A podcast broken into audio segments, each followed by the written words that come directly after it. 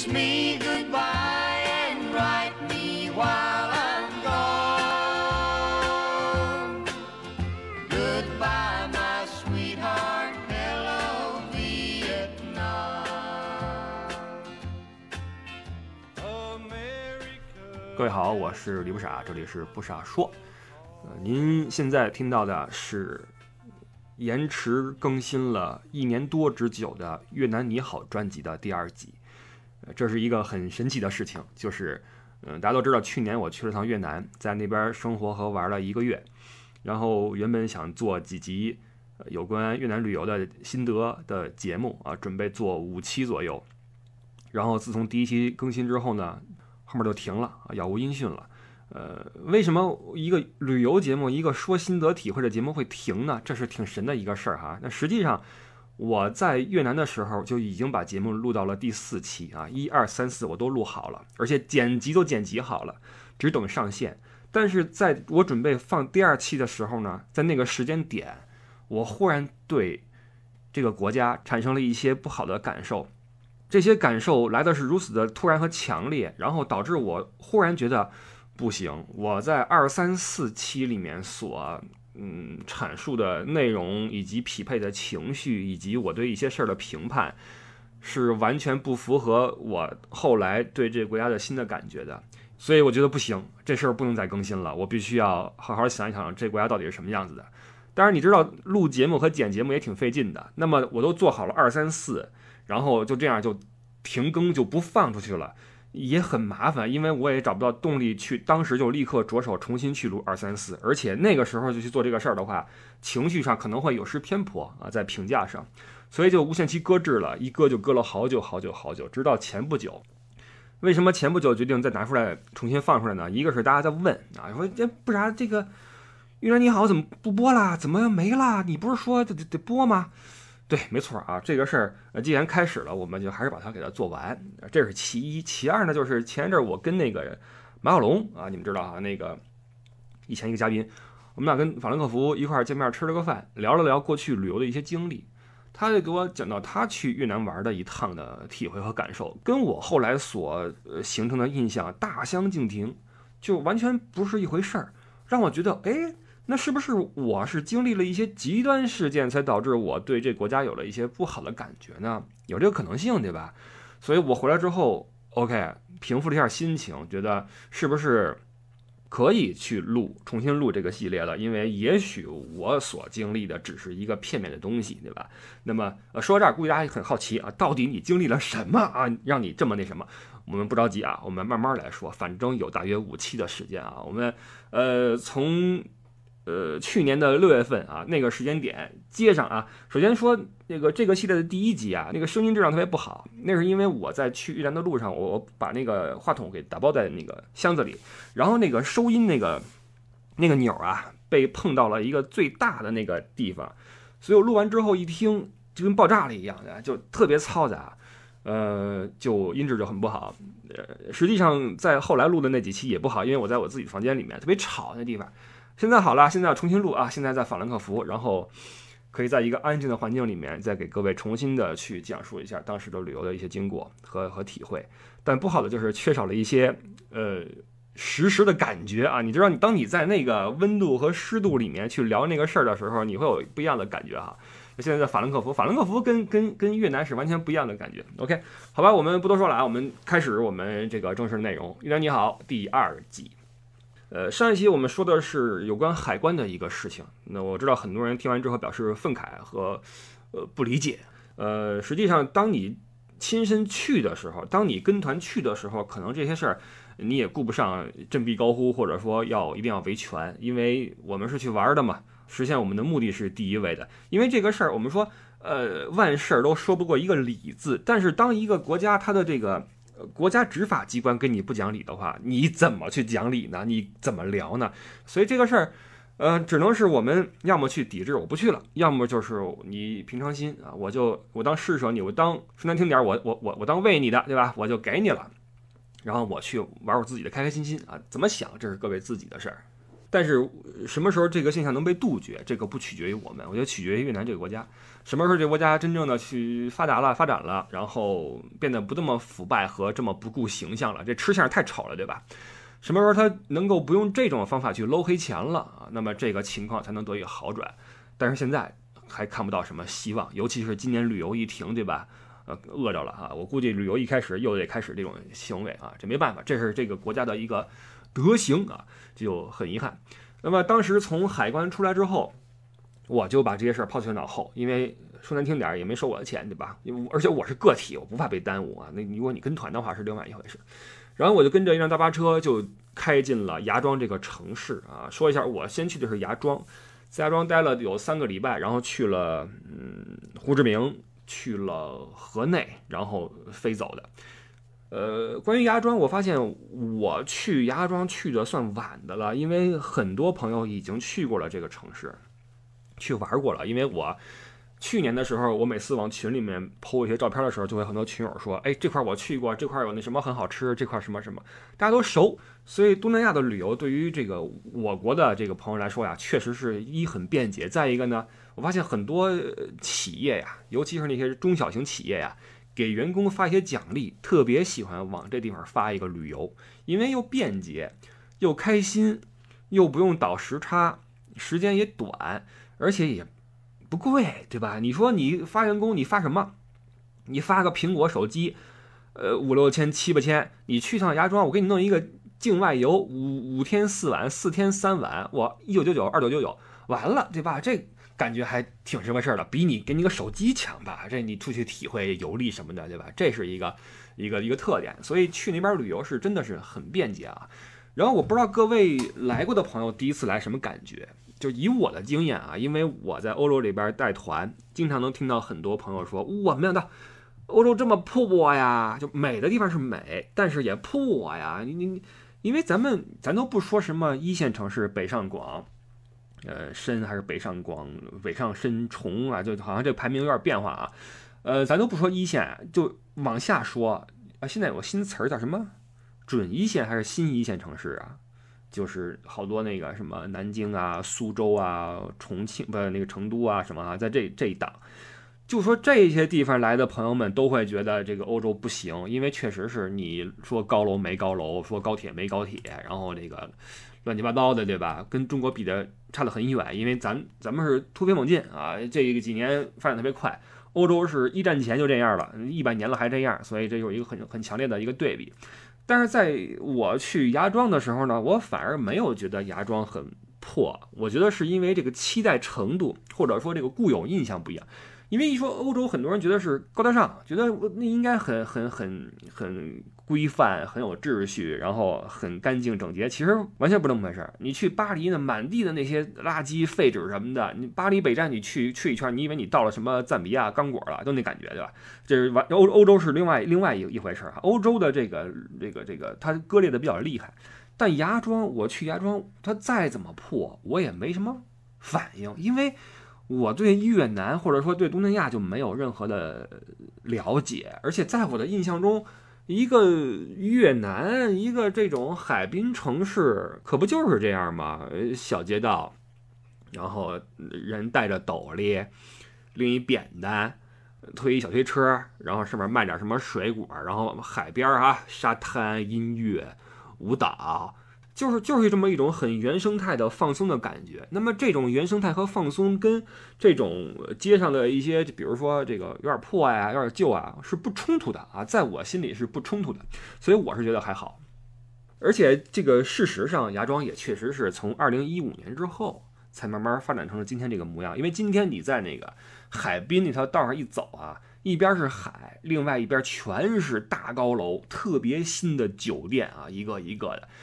挺有排场的，然后在酒店再往呃内陆再走那么一条街，你就发现全都是平房了，都是小商店啊，卖一些土特。再往里边走就是非旅游区，就是他们本地人的这个生活区了，市区了，就更加的差一档。所以这个有很强烈的近期发展的被旅游影响的痕迹。呃，这里边有中国人贡献了很大的力量啊，在中国人之前是俄罗斯人。俄罗斯人在芽庄也很多，也为这个地方的旅游业呃奉上了很多真金白银。所以这个城市，呃，没有旅游的话，它肯定不是今天这个样子啊。然后，因为我这次去芽庄，我也不会只待个三五天啊，因为通常来说，去那个地方都是有一个五天行程，呃，几个岛上走一走，然后游个泳，吃个海鲜，看个什么表演就回去了。那因为我是准备待一个月嘛，所以我也没有住什么酒店，我住了一个公寓啊，租了个 apartment。然后这个地方因为也不是我自己找的，我是跟着一个一个团队过去，不是旅游团哈。然后他们就往那儿住，所以我也就跟着混了进去啊，拎包入住，是一个五层的一个小楼，我在第二层，呃，一层有两户嘛，我是在第二层的其中一户，对门也没人，啊，这个房间就很普通，差不多二十来平啊，有一个洗手间，呃，一个阳台，一个能做饭的地方，当然这个做饭的地方是临时开辟的，它你能看到有一抽烟机，但这抽烟机它不是我国那种有管道的啊，它是欧式的，什么叫欧式抽烟机呢？就是它没有楼是没有那种出风口的，所以这个这个烟呀，它是被一层滤纸滤过去啊。它有抽风那个机器，但顶层是个滤纸，这个油烟会被过滤一遍之后呢，再次排放到屋子里面去啊，是这么个玩意儿。当然我也没做饭，我只是知道这个房间是支持你做饭。然后这个楼的顶层有这个洗衣机，呃，当然了，屋子里面还有一个空调，一个冰箱啊，有一个天杀的冰箱。上期我好像提到这个事儿了。这个房间呢，月租是人民币两千一百啊块钱，嗯，我觉得说实话，对比当地的物价来说是不便宜的啊，是很高的。这个房租跟北京没法比，但是在中国，你任何其他的一些，对吧？城市住个一个月是没有任何问题。那你越南，对吧？你那那那什么物价水平？而且这个钱还不包括电费、水费，电费、水费另算，而且另算的时候他会黑你啊，注意。呃，越南人在黑人这方面是很有心得体会的，他们很擅长在各个地方去黑你一道啊。然后因为这房间我就住一个月嘛，我也就不太在乎这个一个月你是两千一还是一千八还是一千五，反正就给你就是了，就一个月啊。但是以这个装潢来说，我觉得你起码得让我能住，对不对？你收钱归收钱，你得让我能住吧。但是这房间有点不行，就是首先洗手间的灯是憋的啊，这怎么开都不亮。有一电视啊，电视能亮，但是呢，只有那个雪花没有台。OK，你 WiFi 给我就行了，我看那个手机上面的东西就行。但是冰箱也是用不了的，朋友们，你能想象吗？这冰箱怎么着呢？它是，呃，它还不是说不动，它是插电之后吧，它会轰鸣，呃，就是发出很大的声音，一边轰鸣一边保持室温的温度。这就逗了，你说要不你别亮，你就干脆跟那歇着就完了。你又亮，还还特别的吵啊！它是变着节奏在那儿吵。我第一次见到这种像拖拉机一样的冰箱啊，就是从低频到高频，从缓慢到高速啊，就咚咚。咚咚咚咚咚咚咚咚咚咚咚，然后嘣就停了，特别像一个拖拉机，就是从挂档起步。哎，拖拉机有档吗？我不知道啊，反正就是从从从零到到开始，然后嘣一停，然后循环往复，但是里边永远是室温的温度。哇，那时候六月份越南什么温度？就说有空调啊，制冷还不错，但是你这没有冷饮这是事儿，对不对？于是我就不行啊，我得找人。这个楼呢，呃，这个一层那个 lobby 那个位置啊，永远有那么一个小哥在那看着，每天呢在那吹着电扇，然后拿手机在那看那个电视剧，越南的那种什么婆媳剧啊。我找他，他是负责这个楼的一些杂物的一个人，就是啊，谁东西坏了我给你修一修，然后结个什么钱什么的哈。我找他，我说这个灯有问题，冰箱有问题，然后这哥们儿有一个问题是什么呢？就是。他不说话，他首先不懂英语，也不懂中文。呃，实际上在越南很多旅游业从业者英语是不错的，甚至中文都会几句，因为中国人多嘛，他都不会，更别说德语了，对吧？然后你不会的话，OK，我们有翻译软件，我们就用翻译软件来交流吧。然后我就上楼，我拿手机，我拍一下这个灯啊，我拍一个视频给他，照眼灯泡，然后再照照我这开关，嘣嘣一一一一一开，然后照灯。啊，不亮啊，no light，no light 啊，然后下楼给他看，他一看，哦，然后他有一个问题，他从来不说话，他要说哦，灯泡也行，因为你说多了的话，我能够从你说的这个词呀，学到你们这个语言里面灯泡是什么什么意思，对吧？但他从来都不说，就导致我没法从他嘴里面学到任何一句越南话啊，根本学不到。然后这哥们就哦，然后拿那个翻译器打字，我一开始以为他是聋哑人，你知道吗？打字他不说话，但后来他跟同伴说话，你知道吗？打字打出来说我去修啊，然后拿一梯子吭哧吭哧到我房间啊，拧下来，然后拿个新的拧上去，一弄嘣儿亮了，然后冲着我，哎，就就就点点头啊，就就挺高兴。我说那这冰箱啊，冰箱也不行，他打开看了看，手往里一伸，哟，烫手啊，这这不行啊，然后打字说我过几天来修啊，过了得有个。四五天才给我修的差不多啊，修差不多。这四五天我就没喝过冷饮，那那个温度里面没喝过冷饮。完了，这个后来就算给稍微修一下之后呢，也是这个轰鸣不断，导致我后来录二三四期的时候，我都把冰箱给拔了，我才录的音，你知道吗？太吵了啊，真跟拖拉机一样。哇，这两千一百块钱这么一个房间，在离海边儿呃很近的一个一个一个公寓楼里面，走路去海边大约是两分半钟啊，就很近。呃，房间就不说了，反正往那儿一住，我就觉得挺好。然后日常就是每天我到了下午四点多的样子，我就把衣服一换，去海边去游泳，然后再回来再干别的。因为白天实在是不想出门，白天除非有旅游团逼着我，你不走的话，我们大巴车就走了，那我可能会起床出门，否则的话我真起不来，太热了。就是每天到了下午的三点多，阳光又极其的刺眼，那时候出门是是很崩溃的。然后这个时候就会催生一个问题啊，这也是很多群友关心的一个问题啊。首先就是越南美女多不多？因为这个对越南女性啊，咱们这个不知道为什么总有一种幻想，有一种憧憬，不是憧憬，或者说有一种设想，觉得那边应该挺婀娜的，挺妖娆的，挺温柔贤惠，挺啊多姿的这么一个形象。喂，美女怎么样？这个怎么说呢？在白天你是看不到任何一个美女的，因为你要上街嘛。街上的姑娘们白天全都是全副武装，什么意思呢？因为在当地呀，基本上都是骑着这个摩托车出门啊，都是有车族，都骑摩托车。完了，戴头盔，围围脖，穿一短袖，戴上套袖，手上有手套，长裤，有袜子，配一个凉鞋或拖鞋。这么一个形象，女性啊，都是这种形象出门骑摩托车，就算没有头盔，那也要戴个大墨镜，戴一头巾、纱巾，完全做到这个防晒工作。到了五六点、七八点，才把这身衣服给它，哎，褪去，露出这个白嫩的肌肤啊，再上街去游走。所以你想看那个姑娘们晚上出门啊，但是在这个旅游城市里面。你也很难看到在本地呃生活的这些姑娘，除非你去一些商场，你看那些柜姐们啊，可能是，呃，当地人的一种普遍的形象。因为白领你也看不见，都在办公区，你也不去，对吧？或者你去夜店，在我住处不远有一夜店，一到晚上叮咣叮咣的哈，那个光柱这灯球啊，灯球啊就跟那闪，我也不敢进去，因为我我一个人，这但凡是咱们群主跟我一块来，我也就对吧？我会怂恿群主一起去一趟，点那个啤酒，跟那儿颤颤巍巍的看一看，是吧？只是看一看啊，然后这个也也没敢进去，所以这个也不太好说有没有什么美女。但是就我这一个月的啊停留，没看到什么美女，只看到那些防护的非常好的那些姑娘们啊啊！当然了，这些是是是姑娘们，那还有一些这个劳动者就就不行了，劳动者街上推个车卖东西的。提着扁担卖东西的，这就晒得很黑很黑啊！所以当地那个太阳确实是太厉害了。你看越南男性都特别黑，都是晒的。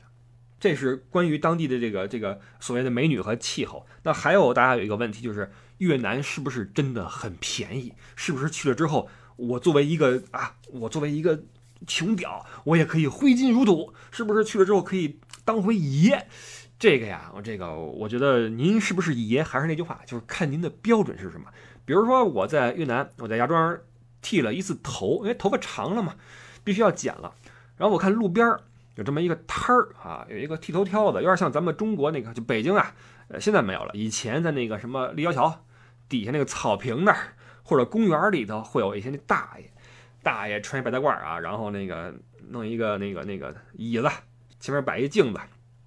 拿一推子啊，旁边写一个板上面写着剪头或者这个板寸啊，五元啊这种东西啊，去那儿啪一剪，就跟那特别像。呃，好的是什么呢？推子是电推子啊，不是手推子。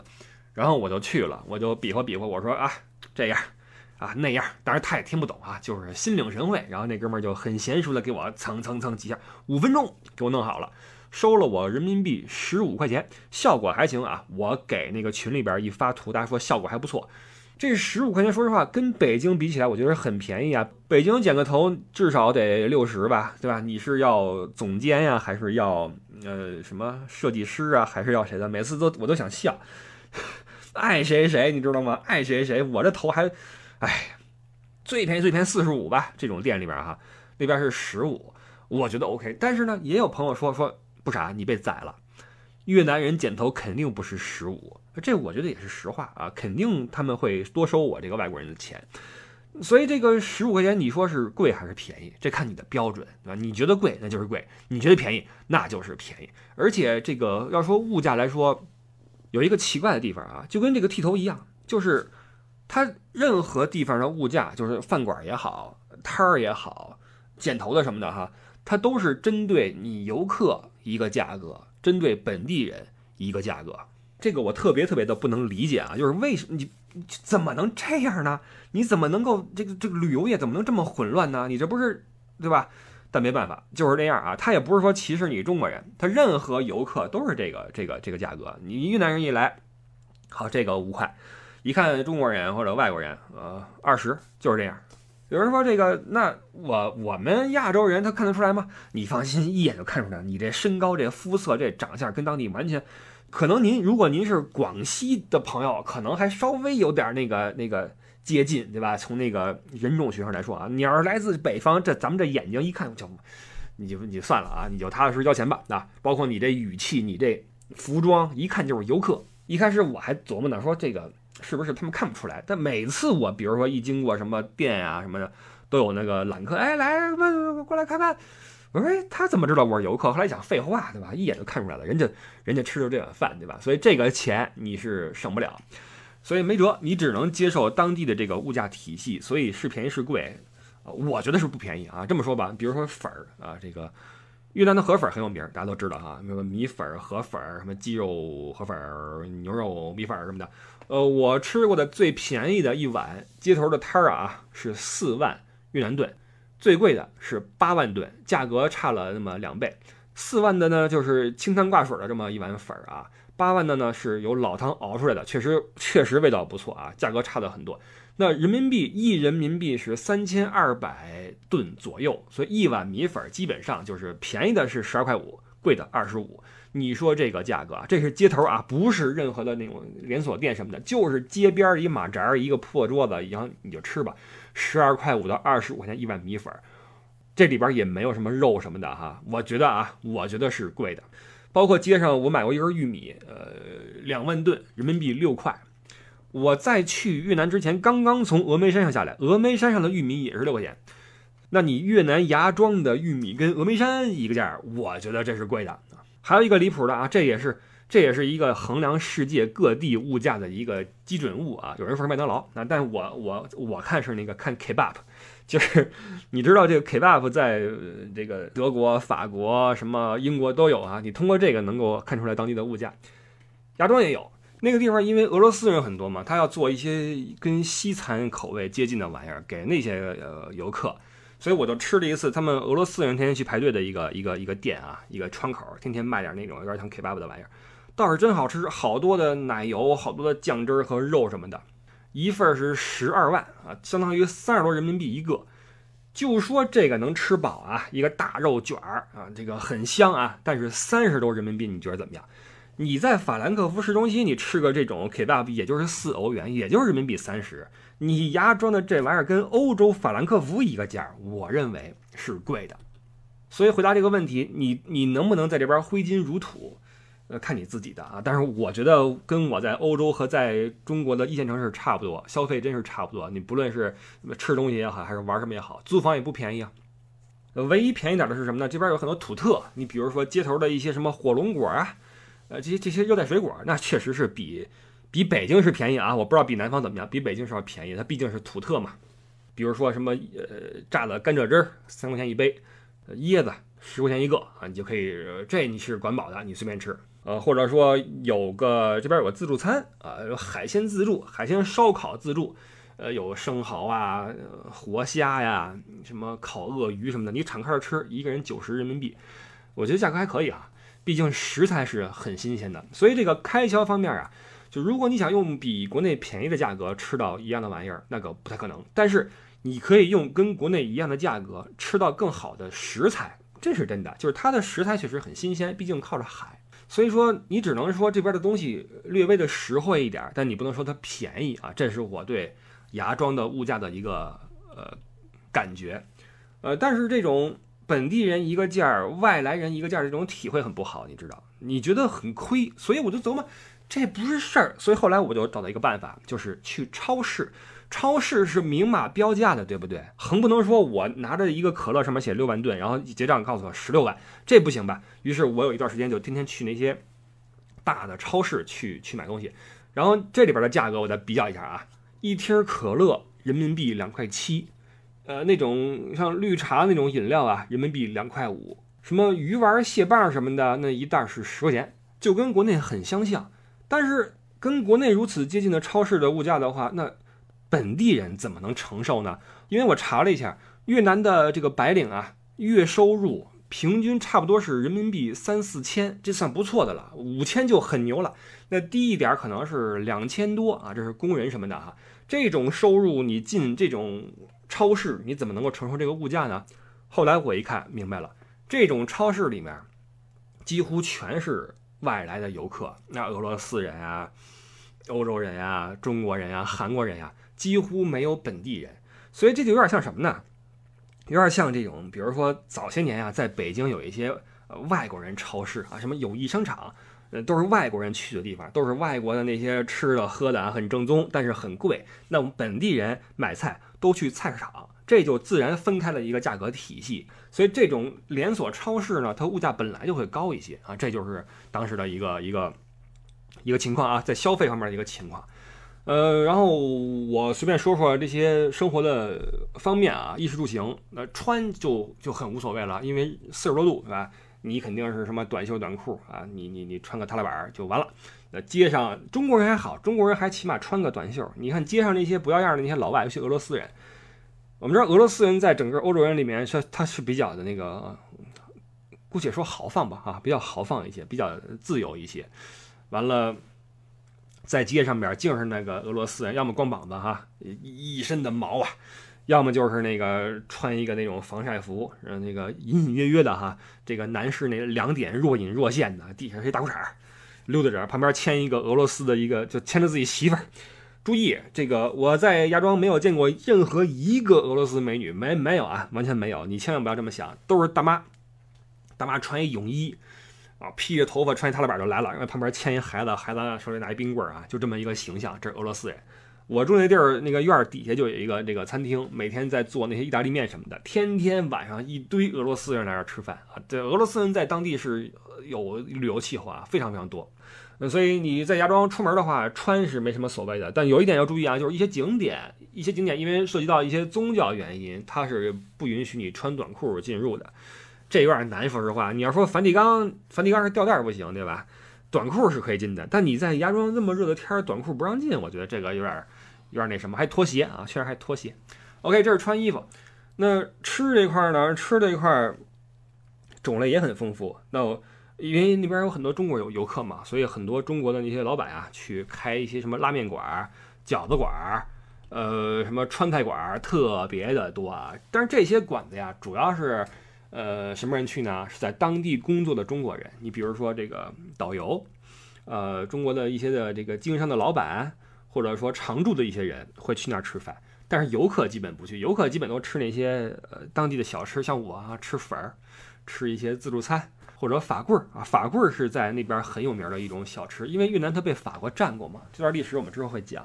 那饮食上会有一些被影响。那我们知道正宗的法棍儿是是那什么的，很硬的啊，就是你出门能防身那种，一吃嗯划你一嘴口的那种。而越南的法棍儿不是，越南法棍儿是比较软的一个面包，切开里面加上肉丝儿、鸡丝儿什么，他们那边的薄荷叶儿、呃酱汁儿什么的，哎，真挺好吃的，比小臂短一点啊一份儿。相当好吃，所以一般来说，一份粉儿再来一个法棍儿啊，这是一一顿饭吃起来还挺舒服的，还挺饱。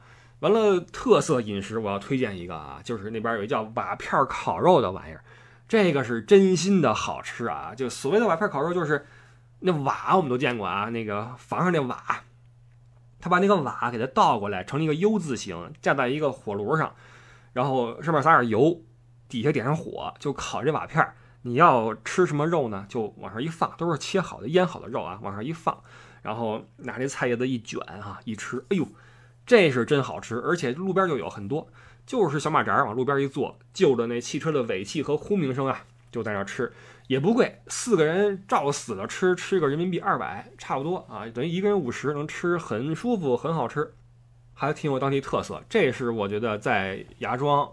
一定要体会的一种呃街头的美食啊，瓦片烤肉，嗯，而且吃这烤肉的时候呀，有很多有意思的事儿发生，因为它在路边嘛，就有很多当地的这种业态。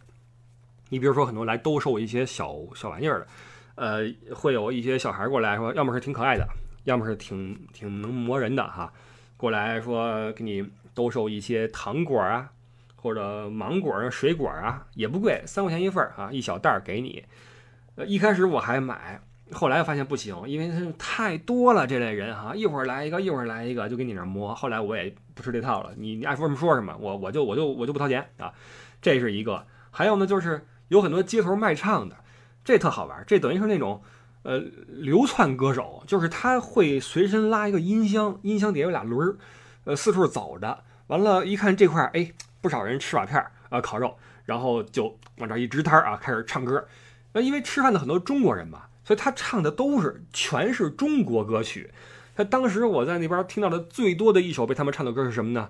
李玉刚《刚好遇见你》哇，抖音神曲我就服了啊！然后还听到过两次什么呢？苏有朋的《珍惜》哇，这歌是没点儿这种岁数的朋友，包括你的这个听音乐的面不广的话，你不会听到这首歌。所以这么一听，我说哟，可以啊，这个。这么冷门的歌都都有人唱，包括有一次我打车，打车放的一首粤语歌，挺好听，但我没听过啊，我觉得挺好听，我就查，一看是黄凯芹的，黄凯芹我都不认识啊。这种不论是出租车还是街头，包括去超市，都放中国歌啊，尤其是抖音神曲，在那狂放，你就知道咱们这文化输出还是还是可以的啊。然后这些歌手就开始给你唱一些什么李玉刚的歌什么的啊，就会使得很多在当地吃饭的一些，呃，来自旅行团的那些。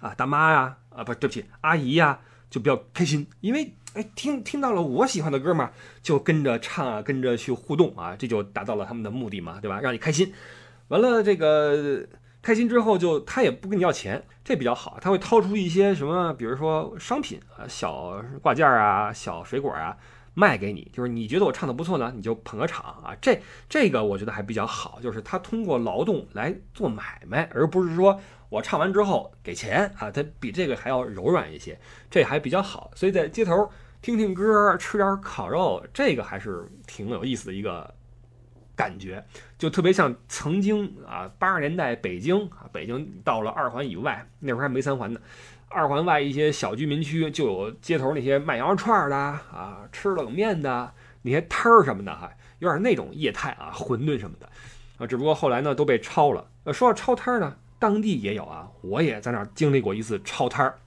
说实话，有点吓人。就是你看，在咱们国家，这个城管抄摊儿都是开一个执法车啊，上面写着“城管执法”或者写个什么字儿啊，起码有一个这个这个这个，呃，你能知道他是干这个的，然后把这事儿给他办了。哇，那边抄摊儿可猛啊！有一次我们正吃着烤肉呢，忽然只见远方有点风声鹤唳，啊，有点人头攒动，不知道为什么。然后这个一看，好像都都在跑。我说这怎么了？再过会儿一看，一辆军车开过来啊！这军车是什么样的？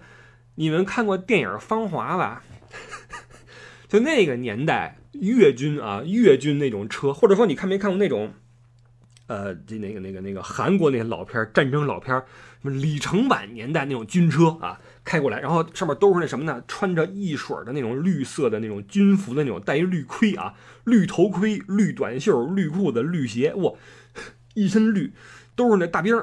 到了之后，咣叽全都跳下来，然后开始去抄摊儿哇，军人干这事儿啊，这是什么情况？吓我一跳！我天，他没有那种说我们是城管的制服啊，就感觉就是那个当兵的来了。感觉要打人。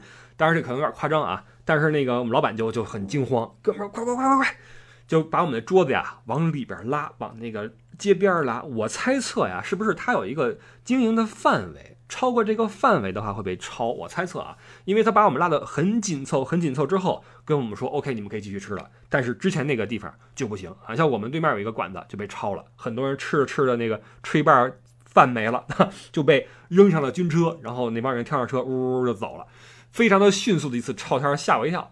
这是一次很很神奇的一个一个体验。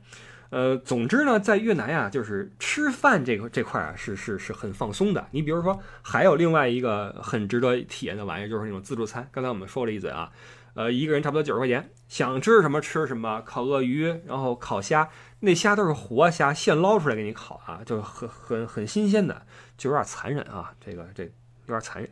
然后这个各种的水产饮料随便喝啊，啤酒你随便开无所谓。跟那儿吃是很爽的一个体验。一般这种大自助的这种场地啊，都巨大无比，在一个院子里头，地下就是土地，支上桌子，然后你想吃成什么样，吃成什么样。为什么这么说呢？同样是旅游，同样是吃特色餐，你在欧洲旅游吃饭就难受的多，因为你你刀叉你别扭，对吧？完了，餐厅里面都挺安静的。都喝着红酒啊，嘣嘣碰着杯，都那窃窃私语，你就很板着，对吧？你坐姿你也不能太敞，不能太葛优，是吧？你也不能说张牙舞爪，你也不能说盖嘴，都不行。在越南，哇，你可以为所欲为，你可以划拳、喧哗，往地上吐虾壳，然后一脚翘椅子上，赤膊，然后在那儿烤，在那儿玩，在那儿闹叫，没人管你，你会觉得。这地儿太自在了，吃那自助餐的时候，就是你敞开吃、敞开喝、敞开闹，没人打扰你。这个是我觉得在越南或者说在亚洲，尤其是这些滨海国家旅游的一个特别好的地方，就是它的文化很很放松，它支持你有些许的放纵。它不像在西方这些国家，它板着自己那一套就很难受。除非你啤酒节，你可以跟那儿。站桌子上跳都没人管你啊，可能还有人给你鼓掌，对吧？但是在平常你去吃饭的话，还真没法这样。所以在那边旅游这一点啊，不论是什么事儿吧，这一点上会让人感到比较轻松。所以从这个角度，我是挺喜欢那边的旅游的业态的。但是呢，话又说回来，为什么后来我会对那边产生那么不好的感觉呢？很多这种自助餐的餐厅呀，最后结账的时候他都会黑你。比如说，你说一个人呃九十块钱，最后结账说一百八，为什么呢？没有为什么，你听错了。他就说你听错了，怎么着吧？打架吗？那你试试，你试试，这全是我的人，你试试。就是越南人想黑你啊，是摆明了黑你，你知道，他不会说偷偷的给你算，不会的，就是说，哎，你少看了一个零，很正常啊，这是很正常。很多游客回来之后都在说，那边人做生意太不诚信了，就是。你已经，呃呃，外国人跟本地不是一个物价了，这本来已经是一个不符合商业规范的一个做法了。在这种情况下，你还要十倍的黑我，两倍、五倍的黑我，而且是我来的时候我跟你确认了无数次，拿着手机打出这个数是不是这个数？他说是这个数。结账的时候完全就翻脸，说你少看到一个零，是这个数，给你补个零，就这么干啊，就这么干。我听到过很多起儿这样的事情发生了，啊，那这个是。让很多游客对越南或者芽庄产生巨大的厌恶感的一个主要的原因，所以那边我觉得旅游啊这么干下去是是是不行的啊。为什么我会知道这么多这样的事儿呢？因为我住的那个五层小楼啊，里边住的都是当地的导游啊，我是一个卧底混到了导游圈里面，他们导游会告诉我很多旅游业内的事情，包括当地的事情，包括我也呃通过种种关系认识了一个越南的一个翻译，他是学中文的，中文说的非常好。他的身世和经历更加告诉我这个国家有多么的腐败和黑暗啊！这个我们就之后再说吧。然后我们就在下周日，嗯，一起在《越南你好》第三集里面继续来聊越南，聊芽庄。OK，下个周日见，拜拜。